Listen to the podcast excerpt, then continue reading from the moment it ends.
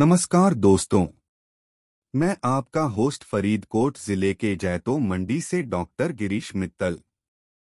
मैं आप सबका स्वागत करता हूँ हमारे पॉडकास्ट शिक्षा सफ़र में आज बात करेंगे शिक्षा चर्चा के बारे में। जैसा कि हम जानते हैं, शिक्षा किसी व्यक्ति के भविष्य, समाज और समग्र रूप से राष्ट्र को आकार देने में महत्वपूर्ण भूमिका निभाती है। यह प्रगति, विकास और सांस्कृतिक जीवन शक्ति की आधारशिला है। इसलिए शिक्षा की गुणवत्ता और पहुँच में सुधार के लिए शिक्षा पर चर्चा आवश्यक है।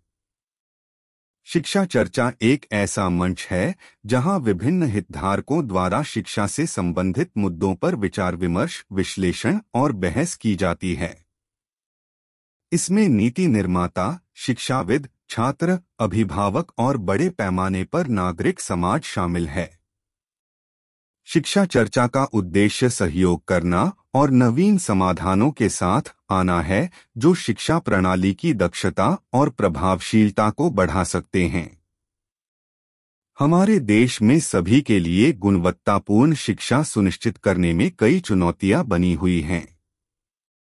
इनमें शिक्षा तक असमान पहुँच अपर्याप्त बुनियादी ढांचा, पुराना पाठ्यक्रम, गुणवत्तापूर्ण शिक्षकों की कमी और कुछ विषयों या समूहों के प्रति सांस्कृतिक पूर्वाग्रह शामिल हैं।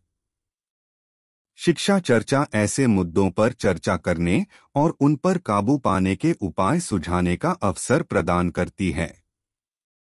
शिक्षा क्षेत्र में जिन क्षेत्रों पर तत्काल ध्यान देने की आवश्यकता है, उनमें से एक है डिजिटल शिक्षा।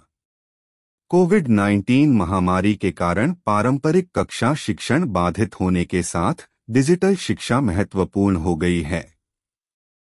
हालाँकि सभी छात्रों के पास इंटरनेट या डिजिटल उपकरणों तक समान पहुँच नहीं है। एक अन्य चिंता डिजिटल सामग्री की गुणवत्ता और पाठ्यक्रम के लिए इसकी प्रासंगिकता है।